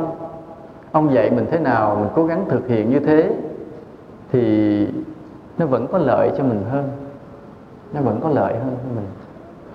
Rồi bây giờ, đó là đối với thầy mình, là chúng ta vâng lời thầy mình trên ba ba mức độ. Mức độ thứ nhất là có mặt thầy mình. Mức độ thứ hai là vắng mặt thầy mình. Mức độ thứ ba là công phu tu hành ở bên trong. Đó. Là cả ba mức độ đó, chúng ta đều phải thực hiện cho được đó là cái hạnh nhu thuận nó sâu như vậy. Bây giờ ngoài thầy mình ra là tới các ông sư huynh của mình. Ông sư huynh thì dĩ nhiên là ông không có bằng thầy mình. Nhưng mà trước hết thì ông đến với đạo trước mình có những cái kinh nghiệm hơn mình. Cho nên mình vẫn phải phải nhu thuận với ông. hay là mình vâng lời thầy mình á, để gọi là được bớt cái ngã chấp. Mà nó không mạnh bằng mình vâng lời mấy ông sư huynh của mình mình vâng lời mấy ông sư huynh của mình, ngã chấp nó bớt mạnh lắm. Tại vì ông ngang ngang với mình. Thì khi ông vô đạo trước mình chừng 6 tháng, có ông thì vài năm, có ông chừng mấy tháng mà mình vẫn vâng lời được, thì cái ngã chấp của mình giảm rất là mạnh, rất là mỏng nhạt. Đúng không? Đúng. Cái thứ hai nữa là làm cho cái tình huynh đệ thấm thiết hơn. Cái thứ ba nữa là mình học được những cái kinh nghiệm đi trước của sư huynh mình. Đó là ba cái lợi khi mà mình vâng lời, mình du thuận theo sư huynh của mình. Nhưng trong đây nó có một cái lợi quan trọng là cái tình huynh đệ nó thấm thiết hơn. Sự thật là khi mà mình du thuận vâng lời thì luôn luôn mấy ông sư huynh mình, ông thương mình. Đó là tâm lý đương nhiên. Quý thầy có đồng ý không? Đồng ý không? Thì bản thân mình đi, ví dụ mình có sư đệ, người sư đệ mình kêu nhờ làm gì nó không thèm làm. Dạy cái gì nó không thèm nghe. Thì mình có nghe, có thương nó nổi không? Tuy mình từ bi ghê gớm thì cũng đành thôi. Thôi cũng không ngó tới nữa. Nhưng mà cái người nào ngoan ngoãn, mình dạy cái gì, làm cái đó, mình thương. Hoặc có khi mình nhờ vả chuyện gì, người sư đệ cũng làm, mình thương. Thì bây giờ cũng ngược lại cũng vậy. Đối với các sư huynh của mình, mà mình nhu thuận vâng lời, thì luôn luôn mấy ông sư huynh ông thương mình. Ông thương mình để làm chi vậy? Có cái lợi gì? Ai có lợi? Khi ông thương mình thì ai có lợi? Ai nói đúng khen hay? Nghĩa là khi mà mình mình nhu thuận, mình vâng lời với các sư huynh của mình thì ông thương mình. Ông thương mình ai có lợi? Thầy đạo phật thầy theo con, khi người sư huynh sai mình bất cứ một việc gì mà mình luôn thuận là theo trước mắt là mình có lợi, là vì mình đã được sư huynh mình tâm đến. Không tôi hỏi là khi sư huynh ông thương mình thì ai có lợi? Khi sư huynh à, thương mình thì vô phần bạch thầy cho con. Khi mình được khi mình được thương thì cái người được thương là người có lợi. Tại vì khi mà mình thương mình sẽ cho người ta tất cả. Mà mình được thương thì mình sẽ được nhận tất cả. Đúng là cái câu này nó cũng hơi khó trả lời. Thực ra khi ông sư huynh mình ông thương mình thì đạo phật có lợi vì nó như thế này, cái tình huynh đệ nó là cái tình thiêng liêng. Bây giờ mình sống với nhau, ví dụ như sáu bảy chục con người này, mà mình thương được nhau. Mà cái tình đạo nó giữ được duy trì cái tới ba bốn chục năm sau luôn. Thì cái cái tình đạo này, cái tình bạn, tình huynh đệ này là vô giá, không gì có thể đánh đổi được hết. Quý thầy đồng ý không? Đến ngày nào đó, quý thầy thành hòa thượng hết già tóc bạc lụm cụm có đệ tử đệ tôn hết. Mà vẫn thương nhau vẫn liên lạc với nhau vẫn hỗ trợ giúp đỡ nhau. Cái tình đó, đó không có gì có thể đánh đổi được trên cuộc đời này. Cái tình mà càng lâu càng kéo dài thì càng quý giá. Mà nhất là kéo được ba bốn chục năm thì không thể là là, là, là, là đánh giá được nó nữa. Quý thầy đồng ý với tôi điều này không?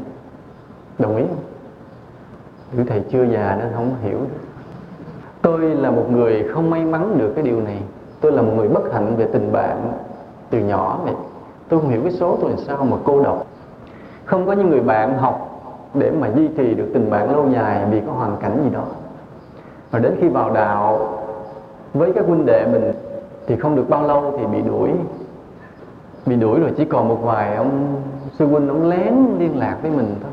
Chứ còn những người khác thì thôi cũng chia tay luôn. Thì thấy đó là cái cái tình tôi tôi hiếm hoi để có được tình bạn lắm nên cuộc đời tôi nó không may cái đó. Nhưng mà có những người nào mà nếu may mắn giữ được cái tình huynh đệ lâu dài trong mấy mươi năm, mà dù mình ở xa nhau, vẫn liên lạc, vẫn hỗ trợ, giúp đỡ nhau khi cần thiết, thì cái việc đạo rất là có lợi, phải không? Như tôi thấy, nội có một vài huynh đệ họ lén liên lạc với tôi thôi. Tại họ sợ ông thầy thôi tại ông đuổi tôi nên ai cũng ngán, không dám liên lạc, chỉ có vài người lén liên lạc. Rồi chúng tôi hỗ trợ nhau trong việc hoàn pháp. Vậy mà việc giáo hóa rất là hiệu quả, rất là tốt đẹp. Mà tôi nói mới có được hai ba người. Chứ nếu mà ví dụ sáu bảy chục con người này, sau này lớn lên chia ra 10 ngã đường, cứ một cái chùa hai ba vị, chùa hai ba vị, thì ví dụ như được hai chục chỗ đi. Mà hai chục chỗ này không bao giờ mất liên lạc với nhau thư từ, điện thoại, có gì cần, người này cần là những người khác dồn là giúp đỡ. Người kia cần là những người khác dồn là giúp đỡ. Thì việc làm phật sự, việc làm Phật pháp tốt đẹp, hiệu quả không? Hiệu quả tốt đẹp gấp bội lần nếu một mình mình làm, đúng không? Đúng không? Cho nên tôi nói, khi ông sư huynh ông thương mình, đừng nói mình lợi ông lợi, mà đạo có lợi. Và cái tình đó chúng ta phải duy trì, ráng duy trì suốt cuộc đời cho nên bây giờ sống với nhau, phải ráng thương yêu, tùy thuận với nhau. Đừng cãi lộn, đừng giành ăn, đừng cằn nhằn, đừng cắn ngéo gì nhau hết. Để giữ được cái tình thương yêu lâu dài sau này, cho tới ngày làm hòa thượng đó. nhớ cái điều đó. Đó là cái lợi cho đạo đó. Đó là mình nhu thuận được với thầy mình, với sư huynh. Bây giờ vâng lời sư đệ mình luôn. Ai hiểu mình nhu thuận vâng lời với sư đệ mình làm sao? Ở đây ai là sư huynh rồi? Ở đây ai là sư huynh rồi? Thì phải biết tức là mình đã có sư đệ rồi. Thì bây giờ vâng lời sư đệ mình là nhu thuận với sư đệ mình nghĩa là sao? Mình nói vâng lời thầy vâng lời sư huynh thôi chứ sao bây giờ còn tới mà nhu thuận với sư đệ nữa? Là cái gì ai biết? Ai có kinh nghiệm này rồi? Này liên chúng trưởng nè. Hả? Cái là mình uh, nhu thuận với thầy mình là nghe nói rồi phải không? Nhu thuận với các sư huynh mình là nghe nói rồi, phải không? Bây giờ tới mức độ là nhu thuận với các sư đệ của mình. Nhu thuận với sư đệ mình làm sao? Thầy à, các con thì nhu như mình với sư đệ là mình thường thường quan tâm sư đệ. Mình à, thấy những việc làm của sư đệ thì mình đúng, thì cho đó là cái niềm vui của chính mình. Và nếu sư, như sư đệ mà có làm những điều sai với thương và sư đệ nhiều hơn có lẽ thì cũng có kinh nghiệm chút nhưng mà còn lý thuyết quá. Có ai có kinh nghiệm không? Dạ. Thầy theo con nếu mà mình thuận được với sư đệ mình trước tiên là thấy sư phụ mình vui vẻ. À, huynh đệ trong chùa được à, vui thì, à, thì sư phụ mình cũng được vui và cũng có niềm tin ở các huynh đệ tương lai. Không, tôi không hỏi là nhu thuận sư đệ mình để được cái gì, mà tôi hỏi nhu thuận sư đệ mình là làm gì? Là làm cái gì khi mình nhu thuận với sư đệ mình? Ai có kinh nghiệm chuyện này chưa ai biết thương em hết. Nhu thuận với sư đệ của mình là mình chiều sư đệ mình. Mà nhiều khi chiều mấy cái chuyện vớ vẩn, mà mình thương mình chiều ví dụ như là hai em đệ ngồi học với nhau cái người sư đệ mình ôi em, em mệt quá cho em nằm chút. Cái ngã lên xuống à, sư huynh chân đưa chân em gác chút coi. Cái là mình đưa cái chân mình ra cho người sư đệ mình ngủ mà gác cái chân lên mình chút xíu. Nữa 5 phút kêu dậy nha. Kêu dậy ờ, ở 5 phút mình kêu dậy. Đó là thương yêu sư đệ mình chiều những cái chuyện lãi nhất đó là nhu thuận với sư đệ. Ví dụ như mình sắp sửa mình đi đâu ra ngoài thị xã cái sư đệ mình này sư huynh về mua em cái bánh ú thế mình ra ngoài nhớ mua bánh ú đem về cho sư đệ của mình. Đó là chiều sư đệ mình. Ở đây có ai làm được chuyện đó chứ? Có chưa có chưa hai người nữa cho nên ờ, quý thầy chưa biết thương em, chưa biết thương em. Bổn phận của người làm sư huynh đó thì phải nghiêm khắc dạy dỗ các em của mình. Nhưng nên có những lúc phải rầy nhưng phải nhớ thế này phải nhớ cái công thức này. Thương năm thì rầy một thôi. Nhớ cái tình thương mình phải lớn hơn cái điều mình rầy mắng người sư đệ của mình. Thì người sư đệ mình mới vâng lời mới cảm phục mới nghe cái lời dạy của mình. Chứ đừng có ngược lại là thương một mà rầy. Thì năm nhớ thì ăn ngô đó, nhớ điều đó. Nên là cái tình thương nó phải lớn hơn cái sự nghiêm khắc. Thì mình mới có thể dạy được người khác đó là cái thương yêu chiều chuộng sư đệ đó cũng là cái hạnh nhu thuận đó. Hôm nay học cái này rồi nhớ thương em. Không liền lúc nào cũng lầm lầm lì lì làm mặt hình sự rầy la. Bây giờ chúng ta bắt đầu lớn lên một chút. Hồi nãy là mình nói chuyện ở trong chùa, bây giờ mình lớn lên, mình đối diện với cuộc đời. Thì chúng ta thấy thế này, cái cuộc đời nó muôn trùng, sai đúng khác nhau. Người sai, người đúng khác nhau hết có khi người ta làm việc này đúng khi người ta làm việc này sai. Khi người ta nói điều này đúng, có khi người ta nói điều này sai. Nhưng mà chúng ta phải hiểu điều này. Chưa chắc là người ta hoàn toàn đúng và cũng chưa chắc là người ta hoàn toàn sai. Nên mình đừng có dựa vào ý chủ quan của mình để phản bác người khác. Là vì sao vậy? Vì nếu mà mình đúng thì mình dựa vào mình để đánh giá người khác. Người ta nói ra một câu thì mình biết à nói như vậy là sai hay đúng. Nhưng mà chúng ta phải khiêm tốn điều này là chưa chắc cái điều của mình nghĩ đã là đúng. Cái điều mình hiểu biết đã là đúng. Tại sao vậy? Tại vì tôi nhìn vào tôi tôi biết. Ví dụ cách đây 3 năm đi tôi cho rằng cái điều đó là đúng nhưng qua 3 năm sau tôi nhìn lại thì cái điều đó đã là sai rồi. Có những điều trước đây là tôi tôn thờ qua 3 năm, năm sau 5 năm tôi nhìn lại điều đó tôi phải phủ nhận nên chính vì bản thân tôi tôi rất là sợ. Nhiều năm năm trước tôi nói câu đó, bao nhiêu người thán phục. Năm năm sau nhìn lại câu đó, tôi hết hồn vì câu đó không đúng với Phật Pháp. Đáng sợ như vậy. Nên quý thầy nghe tôi cũng vừa chừng. Bữa nay nói như chừng 5 năm sau, này trật lất nên chúng ta không bao giờ được chủ quan cho rằng cái điều gì mình đã hiểu, đã biết là đúng hoàn toàn. Do đó, khi mình nghe người khác nói điều gì mà thấy gọi là sai coi chừng không phải người ta sai, mình sai nên chỗ này là chỗ mà không có được cố chấp, không có được mà chủ quan. Mà như vậy dựa vào đâu để chúng ta có thể biết được cái đúng sai trong cuộc đời này? Nếu mình không dựa vào cái sự hiểu biết của chính mình, thì mình dựa vào đâu để biết được sự đúng sai của mọi người? Dựa vào đâu? Ở đây nó là một cái gì nó mờ và bấp bênh, không có một điểm cố định. Ở đây nó ăn thua phước đức. Nếu mình có phước tự nhiên mình sáng, mình biết được sự sai, sự đúng của cuộc đời để mình mình đi. Nhưng nếu mình vô phước, tự nhiên mình nhận định trật lất do đó, cái phước là quan trọng. Nên người tu dù gì thì dù vẫn phải siêng năng lễ phật. Để lấy cái phước, nhờ cái phước đó mình sáng, mình nhận định cái sai, cái đúng của cuộc đời nó bớt lầm lẫn. Nếu mà trường hợp người ta đúng, thì mình quý hóa, phải không? Mình trân trọng, mình quý giá, mình ca ngợi ở đây là chúng ta thấy điều này. Cái người khác đúng thì mình mình quý trọng. Phải không?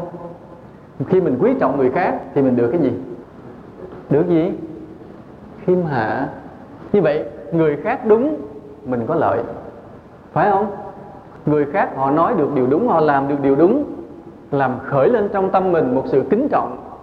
Cái lợi đầu tiên là mình là mình được cái hạnh khiêm hạ từ từ trong cuộc đời này, cái khiêm hạ nó thành tựu hay không là do có nhiều người mình kính phục hay không? Nếu sống trên đời mà mình nhìn ông này sao ông dở chỗ này, ông kia ông dở kia, ông kia ông dở chỗ nọ, thấy ai cũng dở, từ từ cái tự cao mình tăng lên và đạo đức mình tan vỡ. Còn nếu mình nhìn sao ông này ông ông nhu thuận, ông hiền lành hay quá, ông kia sao ông lại siêng năng quá? Ông nọ ông tụng kinh hay, ông nọ ông tu thiền tốt, mình nhìn ai cũng thấy điểm tốt để mình kính phục. Tự nhiên cái lòng khiêm hạ mình tăng lên và đạo đức mình tăng theo nên người khác tốt mà mình được lợi. Cái điểm này, nói ra điểm này rồi chúng ta mới thấy cái cái trách nhiệm của chúng ta. Vì có những khi tôi, nhiều khi tôi nhìn vào nhân loại, tôi nhìn vào thế giới, tôi ưu tư, tôi lo lắng. Vì tôi thấy mấy tỷ con người này mà người đạo đức không có nhiều. Không có được bao nhiêu người tin nhân quả. Không có bao nhiêu người mà kiểm soát được lầm lỗi của mình để vượt qua cái tham lam thù hận trên thế giới này. Nên tôi tôi lo và cố gắng đi tìm cái diền mối gì đó để hy vọng là có thể xây dựng được cái đạo đức cho con người. Nhưng mà sau khi ngồi thiền suy niệm một lát thì tôi mới phát hiện ra lầm lỗi của con người là không phải tại họ. Nghe mới tức cười. Lầm lỗi của con người mà không phải tại người đó. Tại ai? Tại thượng đế. Đây là điều rất là lạ. Khi tôi tìm ra điều này, tôi mới phát hiện ra là lầm lỗi của con người không phải tại người đó. Ngộ vậy đó tôi nói ví dụ. Ví dụ như người có tánh sân. Cái sân này là một trong năm cái của ô ô nhiễm. Hôm trước học rồi, phải không? Học rồi mà cũng quên quên rồi. Sân là một trong năm cái ô nhiễm nè. Mà ô nhiễm là đâu mà có? Cái này gọi là sân này, tức là nó là ô nhiễm nè. Ô nhiễm thì tới năm cái lẫn tham tiền bạc, tham dục này cái nọ đó đều là ô nhiễm. Ô nhiễm này do đâu mà có? Kiêu mạng mà có, công thức rồi, học rồi, bữa bài thi rồi. Phải không? Kiêu mạng mà do kiêu mạng mà có ô nhiễm. Mà kiêu mạng là do cái gì nó tạo thành? Không chấp ngã thì nó quá xa rồi mình không nói. Do cái gì? Không phải. Kiêu mạng là không kính phục ai. Không có ai để mình kính phục thì tự nhiên kiêu mạng xuất hiện. Mà kiêu mạng xuất hiện rồi thì ô nhiễm có mặt. Ô nhiễm có mặt thì năm cái nó nở nảy sinh ra liền cho nên mình thấy người đó rơi vào lầm lỗi liền họ làm nhiều chuyện bậy bạ liền. Mà khi thấy người đó làm chuyện bậy bạ rồi mình cứ ngồi đó mình chửi, mình mắng, mình trách người ta, bỏ tù, mình phạt người ta. Nhưng mà nếu mình nhìn lại cái nguyên nhân đó là do kiêu mạng. mà nguyên nhân trước đó là không kính phục ai, mà tại sao không kính phục ai? Bởi vì không ai để mình kính phục. Mình không kính phục được ai là bởi vì không có ai để cho mình kính phục. Mà tại sao không có ai cho mình kính phục? Đây là chỗ này là trách nhiệm của chúng ta là thế gian này quá thiếu những vị thánh. Quá thiếu những vị thánh. Nếu mà một người đó, đó họ họ được gặp gỡ những vị thánh nhân trong cuộc đời họ gặp cái người đó sống không lầm lỗi từ bi trí tuệ giải thoát thật sự thì thế nào họ cũng có cái kính phục. Và do họ có kính phục nên họ sẽ không bị kiêu mạn họ có khiêm hạ do họ có khiêm hạ cho nên họ không bị đổ vỡ về đạo đức. Đạo đức sẽ tăng lên. Cho nên, cái đạo đức của nhân loại sở dĩ đổ vỡ là bởi vì thế giới này thiếu thánh nhân. Không có cái gương sáng để tạo thành cái sự kính phục trong lòng con người. Khi mình hiểu điều này rồi, mình mình thấy cái lầm lỗi đầy dẫy trên thế gian là do ai? Do ai? Do tất cả chúng ta. Nên là vì chúng ta cứ mãi làm phàm phu, mình không thể làm thánh để cho người khác kính phục nên ở đây chúng ta để ý điều này. Một người tu hành, mình mong mình hoàn chỉnh được giới hạnh trí tuệ để cho người khác kính phục. Thì mục đích không phải là ngừng ở chỗ người ta kính phục mình. Mà mục đích là gì? Mục đích là cái cái kết quả phía sau cái sự kính phục đó. Hay là chính do người ta có cái người để kính phục, nên người ta được cái tâm khiêm hạ. Và do người ta được khiêm hạ, nên đạo đức người ta được củng cố lại.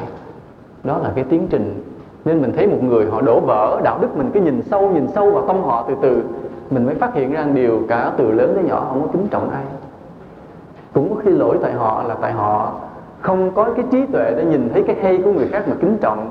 Nhưng mà cũng có khi cái lỗi là họ không có cái may mắn được gặp gỡ những vị thánh trong cuộc đời này. Hiểu điều này, chúng ta thương yêu thế gian này, chúng ta muốn cho mọi người đều tốt hết, thì chúng ta phải cố gắng phải cố gắng sống tu thế nào thật tốt như một vị thánh để đem đến cái sự kính phục cho người khác. Dĩ nhiên mình không lấy cái sự kính phục của người khác làm vinh quang, mà chúng ta biết nhờ cái sự kính phục đó, người kia sẽ tăng trưởng được thiện pháp đó.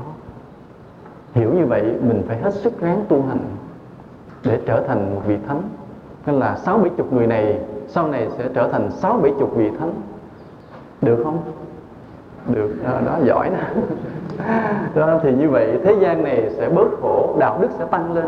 Đó đó là chỗ vậy nên cái đúng của người khác mà mình biết quý trọng thì tự nhiên thiện pháp của mình tăng lên. Nhưng bây giờ trường hợp người khác sai. Sau khi mà mình cân đi nhắc lại một lát cái mình thấy người kia họ nói sai nó trật lắm. Nhưng mình phải làm sao? Tôi nói ví dụ ví dụ như có những ông thầy ông dạy đệ tử thế này nên là quý phật tử à, cúng chùa cầu gì đây? Cầu phước để sau làm gì đây? Phải không? Nên là khi ông giảng ông luôn luôn khuyến khích là mọi người phải ráng làm phước để cầu phước cho kiếp sau. Thì cái điều mà cúng làm phước cầu phước cho kiếp sau điều đó đúng không? Đúng hay sai? Ai nói đúng vậy? Làm phước mà cầu phước thì đâu phải là lòng thương yêu đâu có đúng. Cho nên ví dụ như có một người khác người phật tử khác đến hỏi mình, thưa thầy, sao con nghe ông thầy đó ông dạy là phải làm phước, phải cầu phước cho kiếp sau, mình được làm đẹp đẽ, mình giàu sang thế này thế kia, như vậy có đúng hay không? Thì mình nghe mình biết sai liền, không có đúng. Tại đạo phật làm cái đạo thi ân bất cầu báo, làm phước không cầu quả báo. Ông thầy đó nói vậy là trật rồi đó. Tuy nhân quả thì làm gieo nhân phải có quả báo. Làm phước thế nào cũng được hưởng phước, nhưng mà cái cầu phước, cái tâm cầu phước là sai mình biết ông thầy đã giảng trật rồi đó. Nhưng vì mình phải trả lời sao cho cái người phật tử hỏi mình? Mình phải trả lời thế này.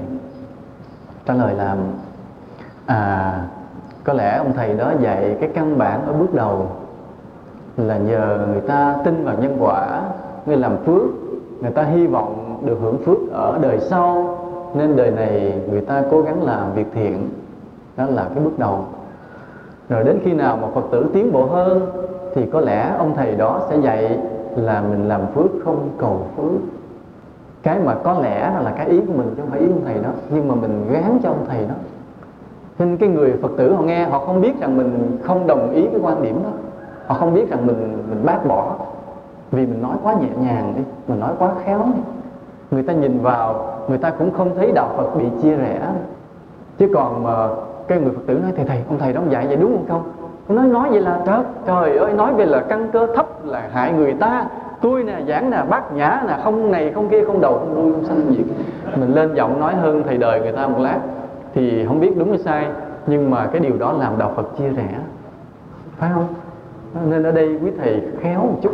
Sau này lớn lên, mình sẽ nghe những điều không có không có đúng đâu. Nhưng mà khi nghe những điều đó, mình phải cẩn thận. Đừng có lên cái giọng công kích miệt thị quá đáng để chứng tỏ mình là hay hơn. Vẫn phải nói nhẹ nhàng, vẫn phải cố gắng gài cái đúng cho cái người kia. Họ chưa đúng, mình gài cái đúng thêm cho họ. Cho nên cái người phật tử, họ hỏi rồi cái họ cũng được vui vẻ. Họ không tìm thấy được cái kẻ hở, cái rạn nứt trong đạo phật. Còn ở đây chính vì mình ham hơn người mà người bên ngoài người ta mới xen vô người ta xeo này làm cho đạo phật chia rẽ. Có nhiều cái thế lực chính trị nó kỳ khôi nó không muốn đạo phật đoàn kết luôn luôn họ tìm cách bí mật xen vào để xeo này làm cho thầy này ghét thầy kia, chùa này ghét chùa nọ. Mà làm sao họ làm được điều đó? Cũng tại mình trước. Tại mình có cái nhược điểm, cái hơn thua gì đó. Họ khai thác ngay chỗ đó. Và thế là làm cho chùa với chùa, thầy với thầy không ưa nhau. Ở đây chỗ này chúng ta phải khéo, trong tâm mình không bao giờ để có cái sự hiềm khích, công kích, hạ thấp người khác. Nên dù cái người mà mình thuần thục, cái hạnh nhu thuận rồi thì khi mình phân tích cái sự sai lầm của người khác, mình vẫn giữ được cái vẻ từ bi hiền lành, chứ không có hung hăng hiếu thắng. Là vậy. Chúng ta nhắc lại câu nói của lão tử. Lão tử nói rằng, quân tử hòa nhi bất đồng, tiểu nhân đồng nhi bất hòa. Quân tử là người tốt, tiểu nhân là người xấu. Người tốt là cái người hòa mà mặc dù không có đồng. Nghĩa là quan điểm không đồng nhau nhưng mà thái độ vẫn hòa nhã được. Đó là người tốt. Ví dụ thế này, là chúng ta gặp một một linh mục thiên chúa giáo, thì mình với ông có đồng nhau về quan điểm không? Đâu có đồng. Thấy không? Ông tin có thượng đế tạo ra mọi điều, mình không tin.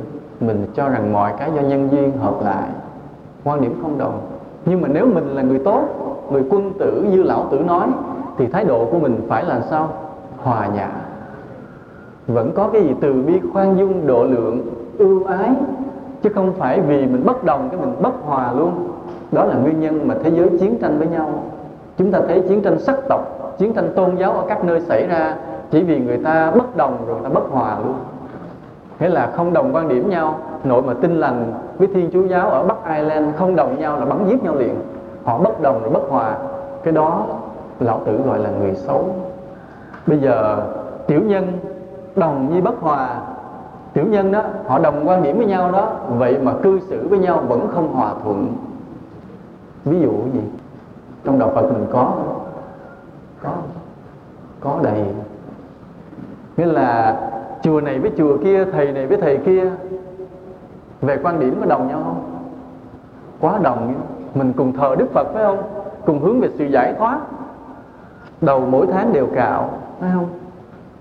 Nghĩa là nhiều cái rất là nhiều cái đồng quan điểm, nhưng mà cư xử với nhau nhiều khi không hòa thuận, cứ thích chỉ trích, hiềm khích hơn thua với nhau. Đó là mình thuộc lại gì? Tiểu nhân, đồng nhi bất hòa.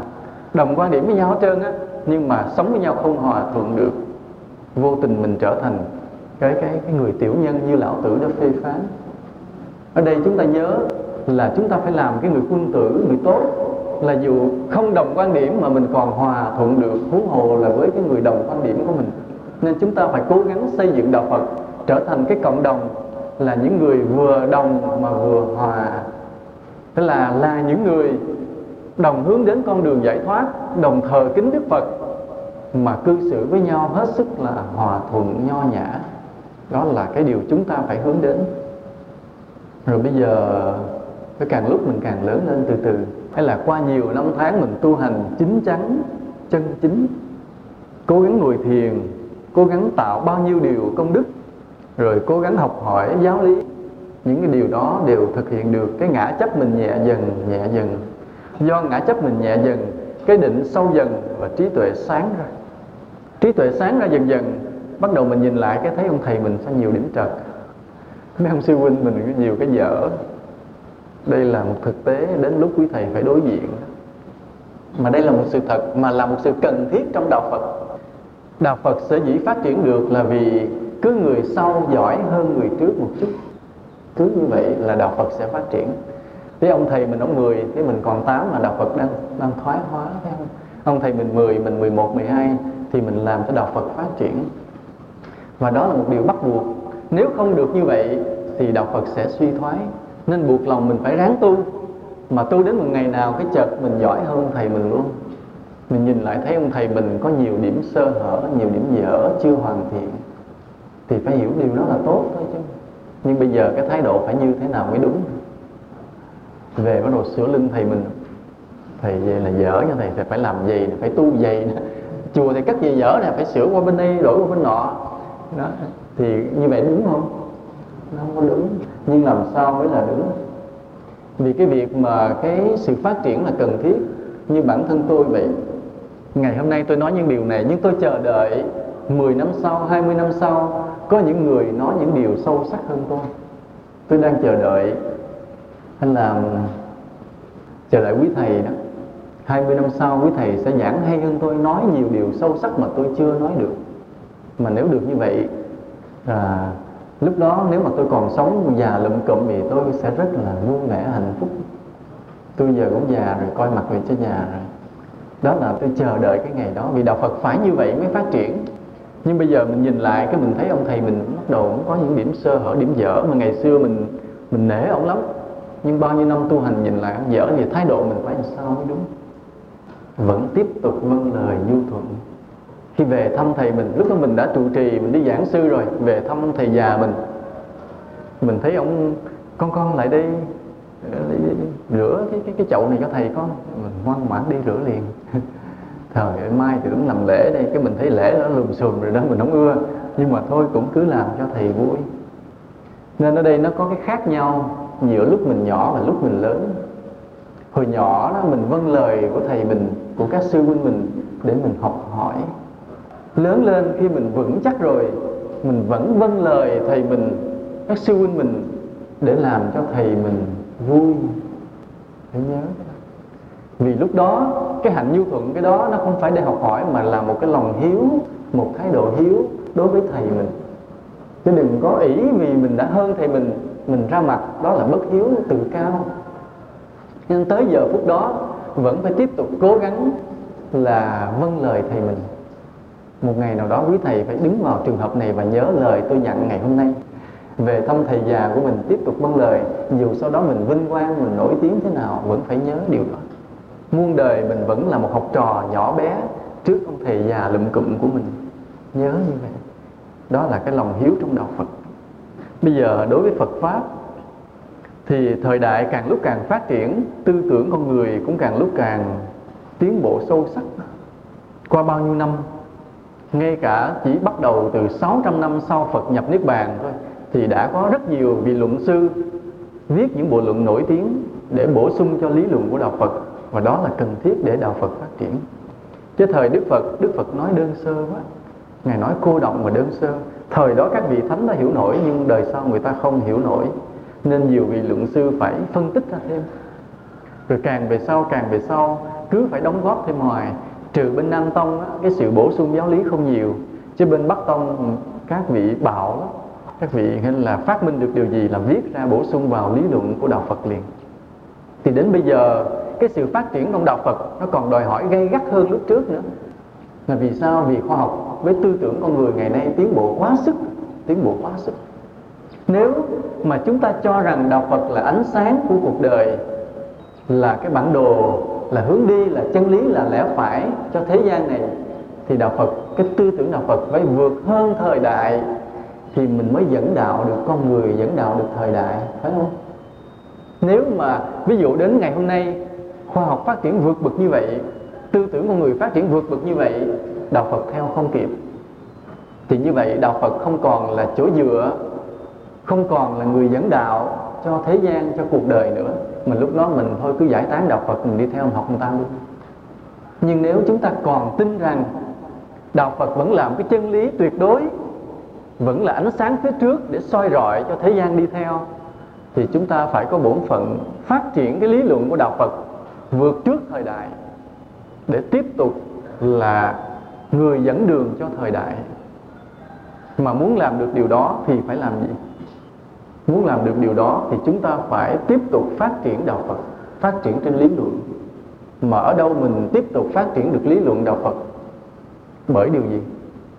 Bởi kiến thức, học hỏi, bởi công phu tu hành, bởi cái công đức. Những việc làm công đức tích lũy qua nhiều năm tháng do ba điều đó. Một là công đức mình tích lũy, làm nhiều điều lợi ích cho chúng sinh.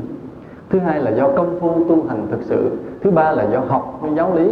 Ba điều đó hợp lại khiến cho mình sáng ra và mình đã đóng góp được nhiều điều mới cho đạo Phật và làm cho đạo Phật tăng vượt lên để tiếp tục dẫn đạo được cho thời đại, cho con người, cho thế giới.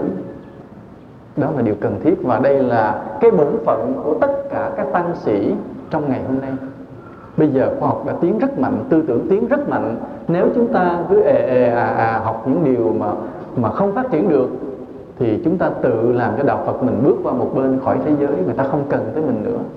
Nhưng nếu mà mình phát triển được, làm cho người, mọi người họ nhìn vào đạo Phật, họ thấy đạo Phật vẫn tràn đầy ích lợi cho cuộc sống của họ, dù là họ đầy đủ tiện nghi, dù là họ lên được cái không gian, lên sao hỏa, dù họ lặn xuống đáy đại dương, dù là họ nghĩa là có máy vi tính computer, có đầu máy video tv gì họ vẫn thấy đạo phật là sự cần thiết, sự hướng đạo, sự ích lợi cho họ.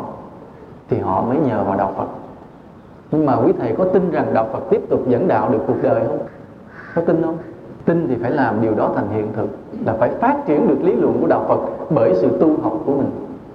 Đây là bổn phận của mọi người. Tuy nhiên, một ngày nào đó, quý thầy phát triển được đạo phật, bỏ, bổ sung thêm được nhiều cái mới cho đạo phật thì cũng phải cẩn thận là tôn trọng cái cũ. Đó là sự nhu thuận đối với cổ nhân. Phải tôn trọng cái cũ.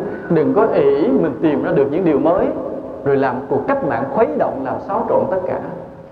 Đó là cái cực đoan, cái quá khích và cái hiếu thắng của một người tuổi trẻ, một người mới phát minh.